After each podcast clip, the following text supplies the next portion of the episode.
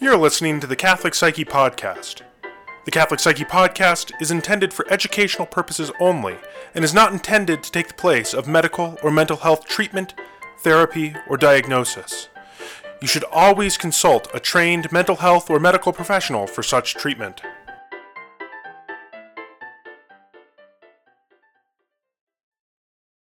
Oh, that's fancy. Hey, you're listening to the Catholic Psyche podcast, uh, coming to you through the power of the internet this time. This is our first non localized uh, Catholic Psyche. I'm Deacon Basil. Yes, I'm Cherie. We can't see each other to know who to speak next. Yeah. This is Chris. I think I'm next on the list. There's a list of our names, so we'll just we'll imagine that that's the sequence where we're sitting in if we were in the room together. And I'm Taylor. Perfect. And Taylor, yeah. So today is, although this is going to come out on on a Wednesday, today is actually, let's see, it's Holy Week for those of you who follow the Gregorian calendar, and it is uh, Lazarus Saturday for those on the Julian calendar. Um, so yeah, today we thought it would be kind of important in lieu of all of the coronavirus, in lieu of all of the kind of discussions about not going to uh, to liturgy for. Uh, for Pascha or Easter in general, to really kind of talk about what this means and what it means to be um, to be a Christian without access to some of those things that we typically rely on, like uh, like liturgy. And I think Cherie, you proposed this uh, this as kind of the topic. I'm kind of curious your thoughts on on what it means to have a vision of God that has had to change. Well, you know, kind of that idea of right, like some of those things that we're used to experiencing God with is now limited or we don't have access to. So that idea that we have to adjust our even our own expectations of how we experience God and we have to adjust even our own behaviors or I, I even think about it in like love languages like mm. we have to redefine or um, get out of our comfort zone to experience God in new and different ways in our life than than we're used to and then yeah. Can you say a little bit about love languages? I'll, I'll be honest with you. Love languages is not um it's not my forte uh, when it comes to couples work. Can you speak a little bit about what that means as relates to a love language with god? Yeah so um, the five love languages is physical touch quality time acts of service gifts and words of affirmation. So those are the five love languages. And um, actually uh, the the author of the five love languages um, actually wrote a book about love languages with God as well. Um, and that's Gary Chapman. And so his idea is we we do experience God through those love languages as well, like with physical touch, the Eucharist, right? And and then also quality time or spending time in adoration or spending time in a chapel or or even at home right? Or and then you know acts of service which might be you know maybe some of the volunteer work or things that we do actively in the community in the church. And and even through another one for like physical touch or even words of affirmation like prayer or praise and worship or you know some of the the chants that we might sing in church as well. So there's all these different ways that we experience love and relationship with god. Yeah i'm just i'm kind of surprised that gary chapman uh, would talk about like that physical kind of experience i mean with the eucharist. I mean i, I assume he was I assumed he was a Protestant. Yeah. He is, right? But you know, yeah, I think I, I think yeah. I added that one. Oh, okay, but... I was about to be like, that's a that's a Cherie Spellman. Uh, yeah, that's book, that's a... a, a patent pending uh, book soon to come. Uh, yeah. I think that's that's really interesting. You know, I think that entire idea of just in general of couples work. Um, and and its ramifications on the spiritual life. I'm reminded of that mm-hmm. great text by uh, Dr. Sue Johnson, uh, "Created for Connection," which mm-hmm. is uh, mm-hmm. you know her kind of reading of the of the um, of the Christian gospel through the lens of attachment theory and emotionally focused therapy. And I think that's just so, so cool um, as it relates. Now, I think, you know, when we look at all of those five love languages and things, a lot of those have radically shifted for a lot of uh, Catholics and Orthodox in the last couple of weeks. Uh, I know that you know March 13th uh, is when the Archbishop of Denver. I'm not mm-hmm. sure um, about about Dallas, uh, but the Archbishop of Denver uh, closed all public masses, and then the Eastern churches, um, you know, kind of followed suit right after that. The Orthodox followed the week after that, and it's you know it's it's radically shifted the way in which a lot of people have seen God and, mm-hmm. and relate to God, um, as opposed to seeing Him in uh, a church with their eyes. They're seeing Him on a computer screen in their living room. And I'm curious what yeah. that's been like for you guys, just in general, kind of experiencing that that real shift. Well, I can say that um, you know, at least for me, it, it's kind of like one of two things. It's it's I'm like I feel like just easier access, and so I, I feel like I get it more often, and I'm constantly seeing it on on social media. Mm. So it's almost just like a nice reminder that something is always going on and something's always taking place within the church. Mm. And at any point of time, I can participate in that. Um, so on one hand, it's been nice in that way. On the other hand, that community piece that that we experience, or almost like a mindset shift when we walk into a church, mm-hmm. um, it isn't there, and so that part feels feels missing, right? Of of feeling like we enter into a different world and or a spiritual world in that sense. Um, yeah, I think that's a, a, a, great point. I mean, one of the things that my, I mean, I'm I'm still responsible for you know live streaming uh, liturgies and stuff. So you know, I'm I'm still there. I, I have to cantor, which has really been kind of a surprise because I haven't cantored in you know four years. but uh, you know, having to cantor again, it's been kind of an interesting um, experience because you know my wife has mentioned that I that it's it's not like she gets up and takes the kids and gets the kids ready for church and takes the kids and mm-hmm. drives them to the to the church.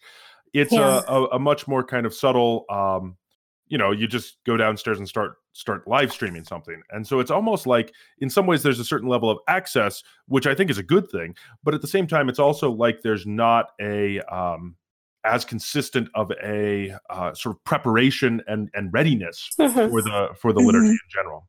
Right. Absolutely. And, you know, something else um, I like to bring up because what I've noticed with people I've talked with and people I've served, you know, through this time is I'm like, wow, like recognizing the impact and just how important the Eucharist is yeah. because people are really noticing that it's missing. And if we even look at it from an attachment point of view, from a relationship point of view, sometimes Eucharist is the only safe contact they have in the world. Or, you know, that's their that's their best relationship. And to not have that, to not have access to that is really scary for a lot of people. That's a really profound point because I I um well, I, I have been receiving the Eucharist, um, you know, just mm-hmm. as commonly as possible. So I haven't really experienced that in the same way. But it does strike me that without the Eucharist, it radically has shifted the way in which most Catholics, particularly Roman Catholics, I should say, mm-hmm. particularly Roman Catholics, it's how they relate to God. And that's a relatively new um, kind of relationship. I'm, I'm curious, Taylor, your your thinking on that. Well, I think I really resonated with the idea that being able to physically go to a church is a very powerful part of your spiritual life. And a quote that's written on the walls of the church that I attend is You are no longer strangers and aliens. And that was something that just brought me home and made me realize this is where I belong. Mm-hmm. And, you know, watching masses live streamed in my own home alone or um, with maybe one other person kind of makes me feel like, okay, am I back at I am a stranger and alien because I don't have that community that I get to see across the church uh, and all the other pews. But at the same time, it has also been a beautiful experience because it's kind of like taking ownership over your own spiritual journey and not doing it just for the sake of other people watching, which is something that Lent calls us to do. You know, Ash Wednesday is when we hear about not letting our right hand know what our left hand is doing. And um, maybe we're being called to really take ownership of our spiritual life. And even if it's in the confines of our own home with nobody watching.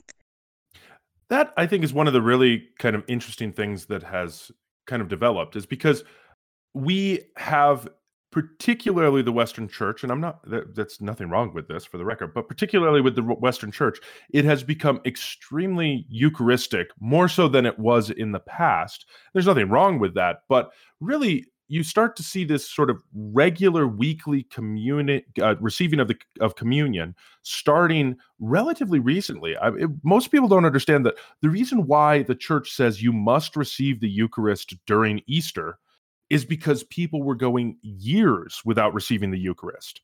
Um, and it's really actually a, a, relatively new development that people would be receiving the Eucharist on a regular basis, even a weekly basis. Now, Vatican II indi- uh, encouraged that. So it's not like there's something outside of the tradition with that. It's certainly within the tradition, but it is just kind of a, a, a really interesting, relatively recent development within the within the mind of the uh, of the church, particularly the Roman Church and it just strikes me that that's kind of an interesting way because I don't think you know starting in the 1970s there just has not been globally a real pandemic where the Eucharist was not distributed by the clergy on a on a for an extended period of time.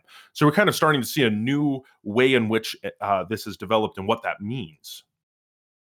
I was reading. Uh, there's a there's a good article um, that Father Thomas Joseph White who's a Dominican priest, wrote. Yeah, absolutely. Uh, he wrote for um, First Things actually, and it's in it. He responds to he responds to critics who take issue with um, with closing churches and um, with putting a stop, you know, with civil authorities putting a stop to public liturgies. You know, pe- people who take issue with that, Father Thomas Joseph White responds to them saying, "No, this is good, actually, right? Because we want to save the lives of the most vulnerable.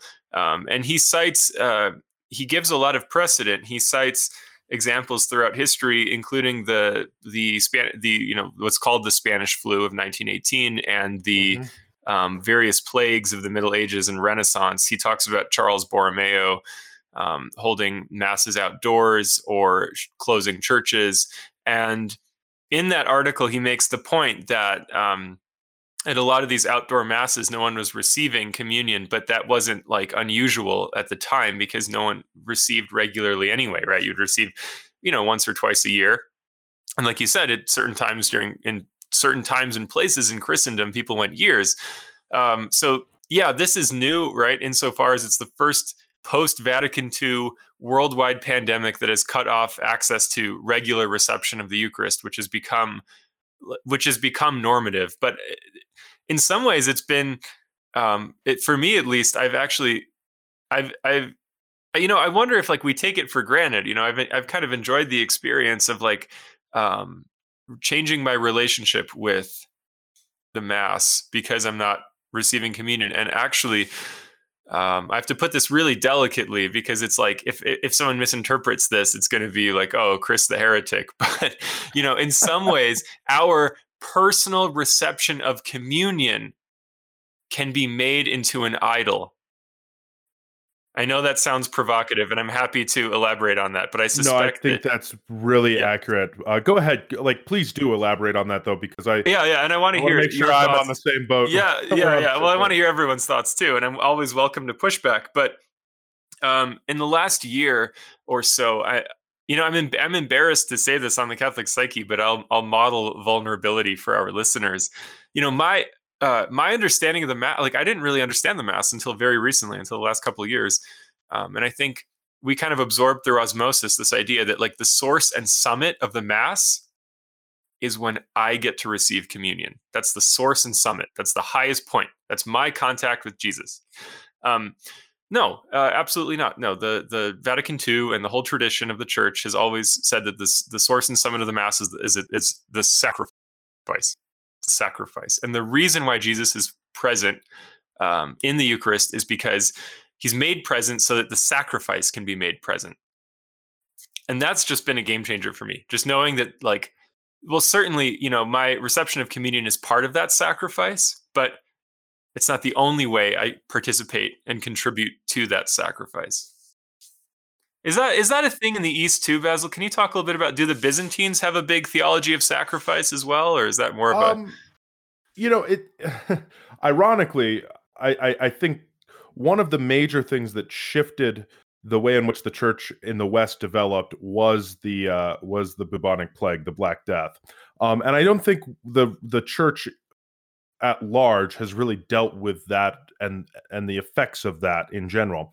Um, but what happened, I think, subconsciously is that the the church developed a much uh, a, a, view of life which was much more about sacrifice and we need to move forward through these you know through these times of difficulty and you start to see this development of this theology of the the um, my participation in the sacrifice of and and the and the sufferings of Christ brings about salvation, which is you know, true. I'm not denying that, but I think where that that developed because of the plague and because of you know a massive percentage of Europe died off during the uh, during a plague, uh, multiple plagues, um, it should be said.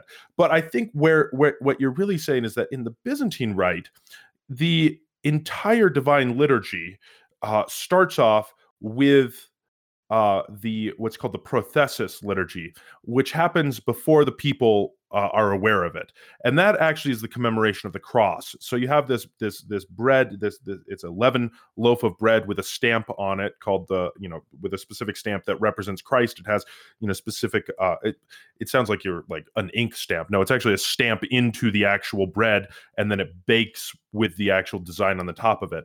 Um, and then there's one that represents the the um, that represents Christ, one that represents the Blessed Mother, and the priest. Anyways, the priest recreates, represents rather, not represents, but represents the uh, crucifixion during that prothesis liturgy. So he's cutting the the uh, he's uh, chanting the prayers of the Gospel of John at the crucifixion while cutting the bread, and he has a lance that he lances it, and he pours the the the water and wine into the chalice at that point as it flows. You know, when he's talking about it flowing forth. So that's the principal aspect of the commemoration of the cross.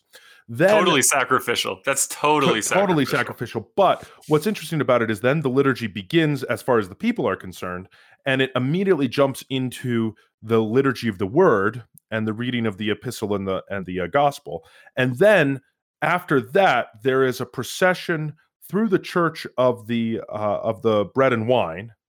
And what Saint Germanos which is a ridiculously fun name to say. But what St. Germanos uh, said is that that is the procession of the crucified and dead body of Christ from the cross into the tomb, and then he's entombed on the altar.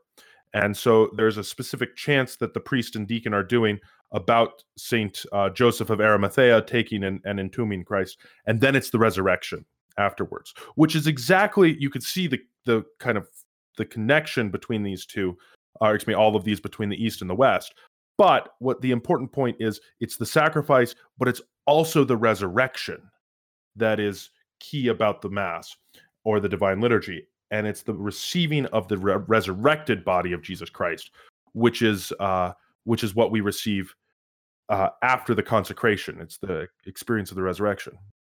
Now, why this is important is because I think we have images of God that we place him in a box. And this was what you were kind of saying, Chris, is that we put these images of God and put him in a box, almost like uh, St. Joseph entombed Christ. He put Christ into a box. You know, I think we do this psychologically. But the resurrection shows us that every box we put Christ in, he's going to burst forth from, no matter what it is, including the ways in which we view him in the Eucharist. I'm going to let everybody else talk now since I've been talking ad nauseum. I like your idea of Chris, of having to change our relationship with how we experience the Mass, which also changes our relationship with God. And, you know, I think about in a psychological term, Maslow's hierarchy of needs. And the first need is, um, you know, food, shelter, uh, our physiological needs.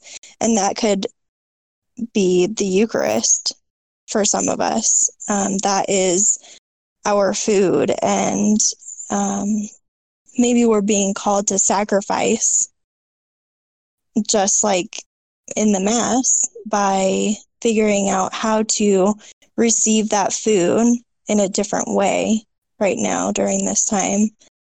And then safety. Um, how do we feel safe now? How do how can we call on God's safety in a different way? How can the next one is love and belonging? How can we experience community when we're not we're, when we're being called to sacrifice that community right now? And it probably goes back to your idea on the love languages, Cherie. Um, yeah. So I just wanted to throw that out there. I'm there. curious. I mean, with that hierarchy of needs concept, and and there's a link in the description uh, for a picture of Maslow's hierarchy of needs. But basically, it's a whoa. Oh man, sorry, I just got an Amber Alert on my. Amber. Oh, not even an Amber, Amber Alert. Alert. A coronavirus alert. Are you? Are they? Oh. Are they coming to get you? They just matter. said you. You have corona. No, uh, be, because of the widespread presence of deadly coronavirus, we've extended the stay-at-home order through April 26th. All right. They just told There you, you this. it. This has been the case for like three days. Anyways, besides the point. Um, no, I think I think the the um, well, okay. So you've got Maslow's hierarchy of needs, which is a pyramid, right? And it's a pyramid where at the lower you have to start off with the base the basic things like food and shelter, and then move up to those higher things. And and he says the top is self actualization. I wonder if sometimes we have not made the Eucharist. I'm not trying to like I'm not trying to call you out on this, Taylor. I think we maybe as a church have made the Eucharist as the lower things as opposed to the height that we perhaps don't receive as as regularly.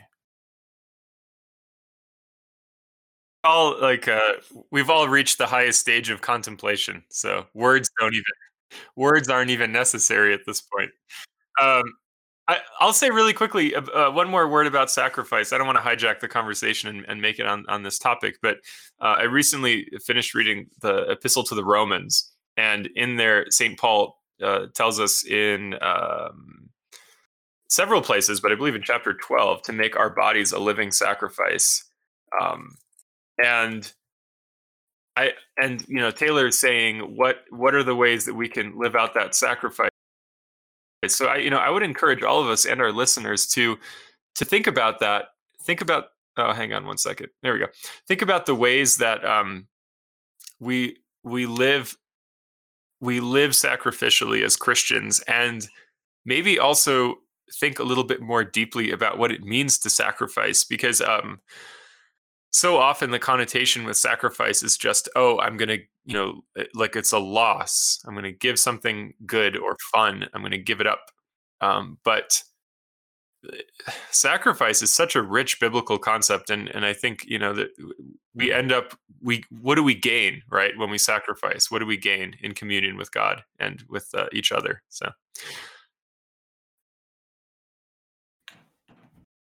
Yeah, and I think when you think about Maslow's hier- hierarchy of needs, maybe the Eucharist could should be seen more as self actualized at the top of the pyramid as you were talking about the peak of your experience of the mass. But right now we're being called to experience our own sacrifice, whatever that may be during this time, whether it's a job loss or being having to be separate from loved ones or having to worry about um, our loved ones at risk. You know, there's a lot of sacrifices that we're being called to make right now. And I think it's our um, are we're being called to figure out how to unite that to our experience of sacrifice in the mass or uh, relationship with God. Yeah, I think that's probably true. I also think we have to relate differently to God at every level now. Um, because I think sometimes maybe we've become what sounds very odd odd to say it. I think this is what Chris you were alluding to earlier is that we've perhaps become a little too um, reliant on just the Eucharist. Um, and what the what the church uh, what Vatican II said is that we receive the body of Christ physically in the Eucharist, but we receive him through the the preaching and the the preaching of the word. Uh, we receive him in the in in the word at the liturgy of of, of the word as well. Uh, I'm going to re-say that so I can edit this back. But we receive Christ physically in the Eucharist, but we also uh, receive him in the Word during the preaching of the Scripture as well. And so I think that's a really important point: is that it's a both end. And I think sometimes we've become so fixated on just the Eucharist that we've lost an appreciation for the ways in which God comes in all of these other ways. Yeah, I and I would agree with you and kind of that going back to that idea that you brought up about like kind of idolatry or you know really holding up the the Eucharist to kind of a higher level or what I thought of when I heard that of like the only way I can ever experience God is through the Eucharist. And and I think a lot of people are maybe not a lot of people, but I think there are some that are experiencing that. And then that shuts them down and doesn't allow them to be open to experiencing God in new and different ways in, in their home. Um, and because that's the only way that they experience God in a real way.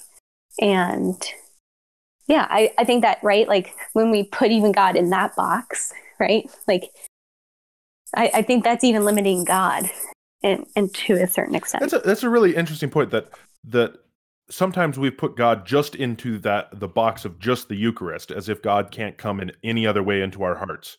Um, and that you know, I, I, think go to a Roman uh, conference, for example, Roman Catholic conference. It's the same with an Eastern conference, for the record. But you know, go to a Roman Catholic conference, and you know, when we all pray together, it's the Mass and then Eucharistic adoration as well, right? It's those two together. Mm-hmm. And what happens about the entire rest of the spiritual tradition that has, in many ways, completely disappeared in the lives of most uh, Catholics as far as just you know things like um, well the the Ignatian spirituality and the reading of the scriptures through an Ignatian lens or the examen prayer or the entire mm-hmm. concept of you know the spirituality of the desert or the entire you know development of of Saint Dominic's nine ways of prayer. I mean a lot of these have, the, the church has a very developed theology on spirituality that has lasted a very long time.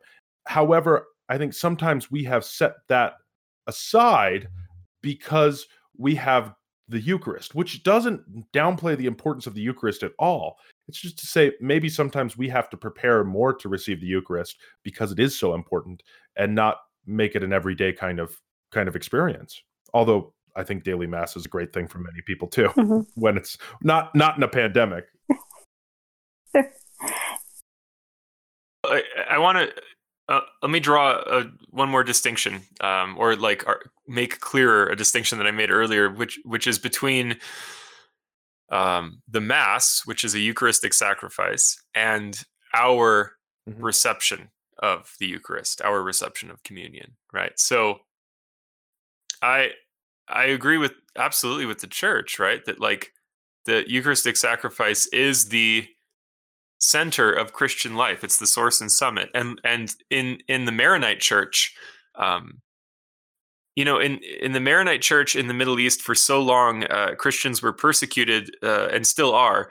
So much so that um, there there would often be very little uh, by way of like R- RCIA. Like here in the West, we have like RCIA. Like you go through a program in order to mm-hmm. join the church, and you learn the basics, and you learn your catechism, and you learn the Bible and then you have like continuing ed and like uh, you know theology on tap and in in the in the middle east in the maronite church it was like you know, my pastor, the way he put it, was like for many people, their baptism was their death certificate. So um, the theology that they learned was built in to the liturgy and lived in lived through the liturgy. So the Eucharistic sacrifice was like everything.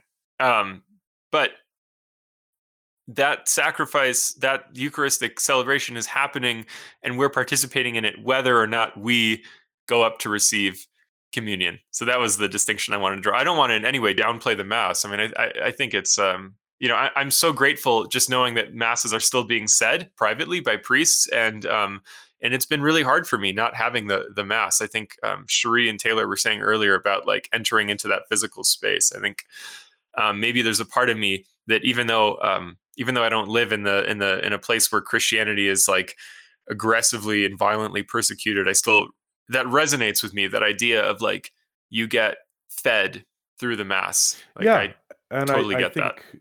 you know that certainly is is part of it, and you know it to to take any of this to an extreme, I think is a big mistake. Is to say that oh well, the mass doesn't matter, the Eucharist is not important because there can be a pandemic that comes and wipes it out. No, it emphasizes the reason why all of these things are so important and so vital to our to our spirituality and our theology.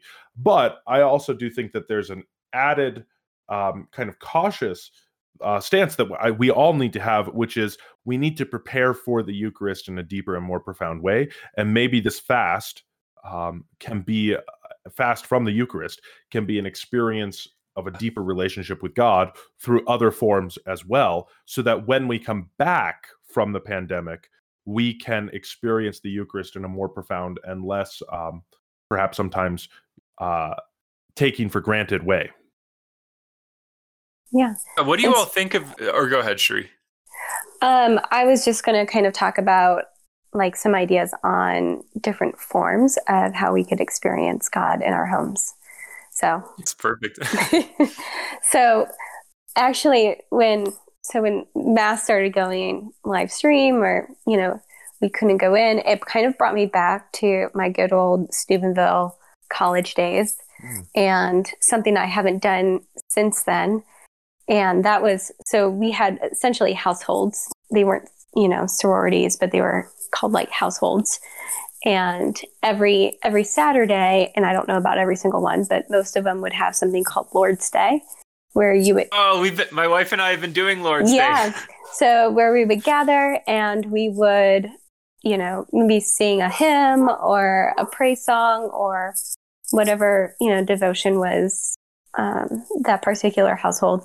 And then, you know, read the scripture for the coming Sunday and then reflect on it, maybe answer some questions, kind of just have like a biblical discussion on that and what that means. And then, um, there would actually be bread and wine. Granted, it's not the Eucharist. Nobody's doing any kind of transubstantiation, but kind of that entering in into and passing around the the bread and wine as well. And I've I've recommended it to clients um, and and other people during this time to kind of even just participate in that. I see pictures of my friends with their family and their kids, and you know they're watching mass and they got you know candles and flowers and bread and wine and they're kind of doing their own thing. And i think we can still enter in to that experience in emotional uh, and psychological way. Yeah, I think that's a, a phenomenal way, and I think that, for the record, just just like you said, I think that's a great idea. Whether uh, in a pandemic or if you are able to go to mass the next day, I think it's a phenomenal tradition. Um, you know, the one that I and I I've been trying to beat this drum for 15 years now, um, but the concept of the liturgy of the hours or the divine office um, in the in the Novus Ordo Roman Rite, it is a phenomenally wonderful text. It their their their um their update in the you know post Vatican II update. It's absolutely spectacular. It's user friendly. It's not too crazy. It's a little crazy, but not too crazy as far as where you're supposed to turn the page and everything else. And it's the prayer of the church. It's what the clergy of the Roman Rite are required to do every single day, and it's considered to be second in importance as far as prayer only to the mass itself. Roman priests are not required to celebrate the mass every day. They're required to pray the divine office. So vespers, matins, um, I guess it's called morning prayer, evening prayer, daytime prayer, night prayer. They're required to pray all of that. They're not required to pray the mass. Now, I think most of them do pray the mass every day, but it's a really important participation that we can have in the praying of the Psalms and the praying of the uh, scriptures that would allow us to be able to kind of enter into uh, this the experience of prayer, the prayer of the church, even if it's in our, you know, I don't know, chairs at home in our living room. I love those ideas, and I will also add that um, since we're talking about feeling distant from God during this time because we can't receive Him in all of these ways, I will add that when I feel distant from God, it helps to take a walk in nature so that mm. I'm not forcefully, you know, praying prayers that someone else wrote or um, doing things that I'm just trying to force myself into a relationship with God. I think when I'm feeling distant from Him, it helps to take a walk in nature and just sit and be and uh, just trying to soak in the beauty of God's creation in a way that's going to work for me. Um, so I think during springtime, we need to take advantage of that. I I think that's phenomenal. It's supposed to be 70 degrees today in Denver. I don't know what it is down in Texas, but snow, tomorrow it's supposed snow to tomorrow. Snow. Yeah, tomorrow tomorrow snow. Which is we're a great I'm sorry, go ahead, Cherie. I said we're fairly cold today too. Uh-huh. Kind of crazy, but yeah. But but I think you're absolutely right. And and and this past week has been gorgeous here in Denver um, with those good 70 day 70 degree days and it's a time to just kind of go out and experience God just like you're saying in nature. Um, and I think that that real kind of aspect of finding God in the hidden I, mm-hmm. I, I think that's really pretty important. Um, I have a, a, a it's turning into a catchphrase of mine that liturgy and laundry both sanctify. And my point between uh, about that is that doesn't mean that you can't go to liturgy or shouldn't go to liturgy when you can but it also just like you have to do litter uh, have to do laundry in order to uh, to get through it but both sanctify. God can be found in both. Perhaps it's a, a little bit more hidden now and a little bit he's a little bit more out of the the kind of normal way in which we relate to him but i don't know that that's the worst thing in the world for us to have to go and find and search for god it's like an uh, easter egg hunt in a little bit more sort of way yeah, like me straight up. Um, and and oh, that's really cute. That's so good. I I like that.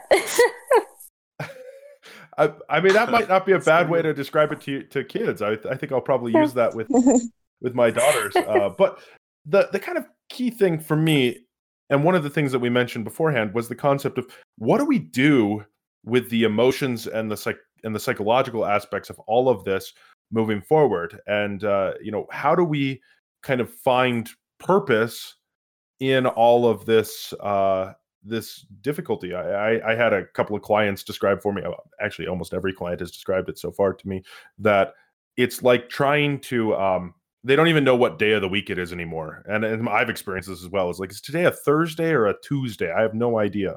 Um, how do we find meaning through all of this without the kind of typical processes that we normally have. Yeah. So for me, what I've kind of noted and has come up for me is actually Proverbs 3 5, which is trust in the Lord with all your heart and lean on not lean not on your own understanding. And mm. because I feel like if we if we do lean on our own understanding, which given the current situation is is limited and even when this situation isn't happening, it's very limited.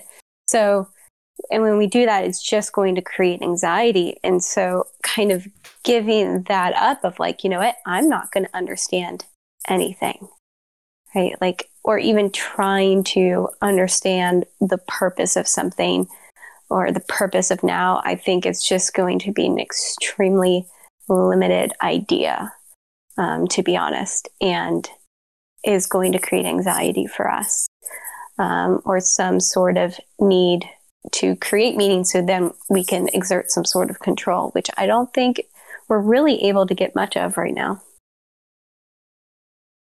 Yeah, so kind of that idea of, you know, right now when things are uncertain, our natural human tendency is to make meaning and is to try to find ways to gain control or try to find things that we can do. And I think that in and of itself is very limited. Like there's not because we just don't even know what tomorrow's going to look like. Like even Chris, like your your Amber Alert or your alert on your phone, like we don't know how long we're going to have to stay in, or if tomorrow we're going to be able to go outside or go into the office, or who knows what that's going to look like. I um, Basil and I have talked a bit about this on our Mount Tabor chats video, but that uncertainty, I think that's really one of the biggest stressors for for all of for just all yeah. people, right? Like not knowing not having control over your future and not knowing what the future will bring is is painful, right? Right, absolutely. And so kind of going even to that of like why is this happening or why is God allowing this to happen or you know what yeah just what's the purpose of all of this like any i think any answer we come up with is going to be um short yeah. Oh, and I'm I'm still I'm still on my like ACT uh, acceptance and commitment therapy kick. Like it's it's not gone away. Is it really a and kick so, at this point? At, I mean, isn't this like no? it's just the new frame. Revelation? It's just yeah, like okay. a yeah. It's yeah. Um, yeah, it's like you, Basil, with the like Ignatian, like you like examen prayer is not a kick; it's just part of you. It's mm-hmm. the same for me and ACT. So, um, in the spirit of acceptance and commitment therapy, um, I I think it's great to make room for that. Like make room for that anxiety. Mm-hmm. You know, we're not like you know we don't have to try to beat it away. Like we now is the time to like get acquainted with our own anxiety, our own frustration. Like make room for that, make space for that, um, see it for what it is, um, get to know it a little bit. Yeah. It, maybe there's some wisdom about us in that anxiety. Yeah, absolutely. Of of kind of that idea of like when people come and they're like, I'm so anxious and I don't, what can I do to not be anxious right now? And I'm, and my answer is pretty much like, you're going to be anxious. Like, let's learn how to kind of just, yeah, accept that and acknowledge that you're like right now, your nervous system, everything's going to be online. Anxiety is going to be there. That unknown is going to be there. And kind of accepting that. Yeah, kind of just like inviting it along. Like it's just going to be there. like Yeah, I, I love that. Um, okay, so question for everybody. I, I was talking with a friend yesterday on the phone about the ways that the quarantine has helped has been helpful in our lives, like the silver linings of the pandemic. And I've been hearing this almost as often as I've been hearing people's frustrations and anxieties. So I'm, I want to ask all of you like in what ways have you grown or in what ways have you seen people grow through the pandemic and the quarantine? There's definitely a lot more spending time with family, which is a beautiful thing. You know, we're forced to stay at home and be with parents are with their kids. And um, i think that's a beautiful thing. Although it, it could be very stressful for the parents. Yeah. Uh-huh. yeah. Yeah. I think i some of my parents are like can daycare open again please? Pretty please, please yeah. yeah. I i would say personally you know what's been really helpful for me is just like growing connection in my marriage um, just simply for the fact that prior prior to to the virus like we had just gotten married and then moved and then we were still like kind of traveling all the time. So this is like the longest both of us have been in the same place um, and and he's been working from home. So like us kind of working on connection and just kind of intimacy and, and time with each other has just been wonderful to take advantage of. Awesome. I think I've realized just how much you can do from home um, in general about work, um, just work or or just life in general.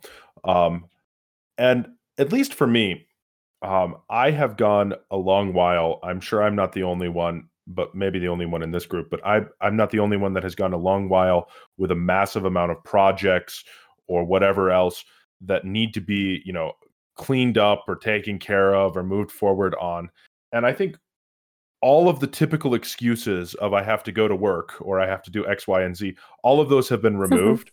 so, at least for me, I'm going around really just cleaning up those messes, those metaphorical messes or those real messes, just like just like crazy. Um, and it's been really actually a a, a really nice uh, kind of experience of of being able to really do some of those things that I always had time for, if I'm completely honest, but I didn't do because I had excuses to not. Um, so I think that's been the first big thing. The second big thing has been um, I don't know what your guys' experience have been, but I really enjoy doing online therapy now. Um, and I kind of I know I know some people might not, but I really enjoy that. And I really enjoy like I've got, you know, we do 50 minute hours or or whatever.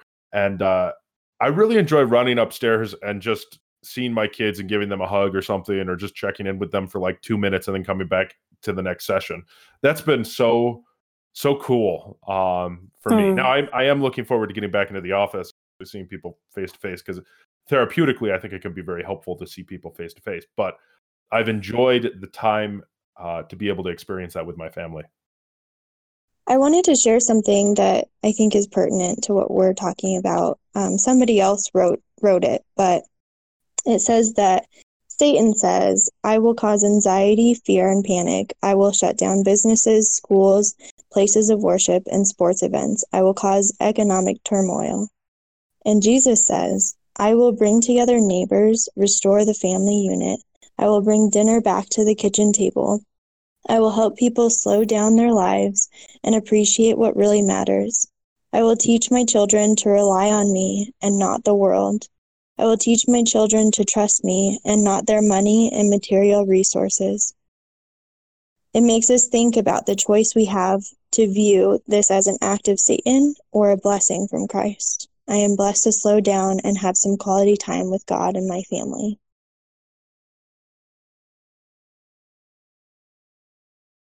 I think that's absolutely spectacular. Yeah. Um, really quite important.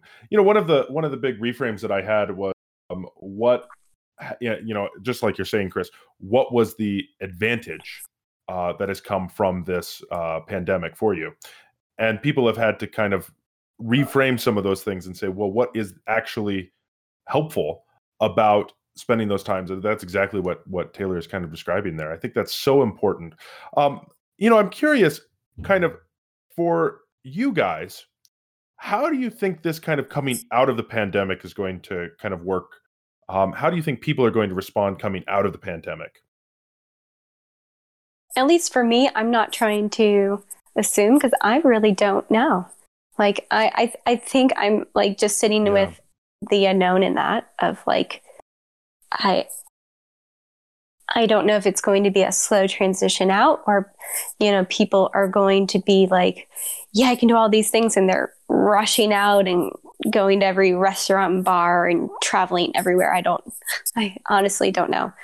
But yeah, yeah, I'm not quite sure.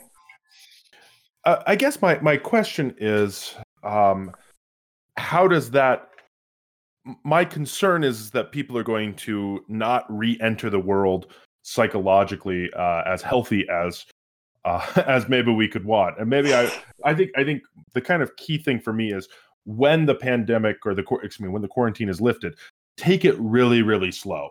You don't have to immediately go back to work.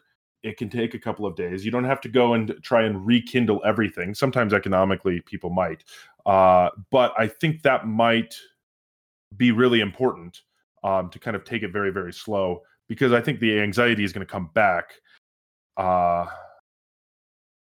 is going to come back for a lot of people. I'm curious, you know, is that kind of in your guys' experience when people come back to work or something like that for an ex- from an extended uh, time away? Does that tend to to happen? I don't I don't know if there's going to be much anxiety, but I do know that some people who are getting used to working at home and finding new ways to build kind of a healthy lifestyle and healthy habits that some are finding like they're having a better quality of life because they're not commuting, they're not in traffic, they're not, um, you know, they have more flexibility when they get things done, essentially. for a lot of them. And I think the transition back is going to be really difficult, um, especially when they, it's going to be a different sense of loss, I think. I, I think like we get into we we're creatures of habit, right? So we and we get into different sort of frames like uh frames of mind and even like linguistic frames and cognitive frames when we're like at work or at home and that's one of the reasons why it's hard to work from home at first right for people who aren't used to it is you have to like you're like oh this doesn't make sense like this is where i do x y and z now i have to do a b and c um, and so i think like a, a good example for me is like i used to um, Actually, no, I still experience this at work.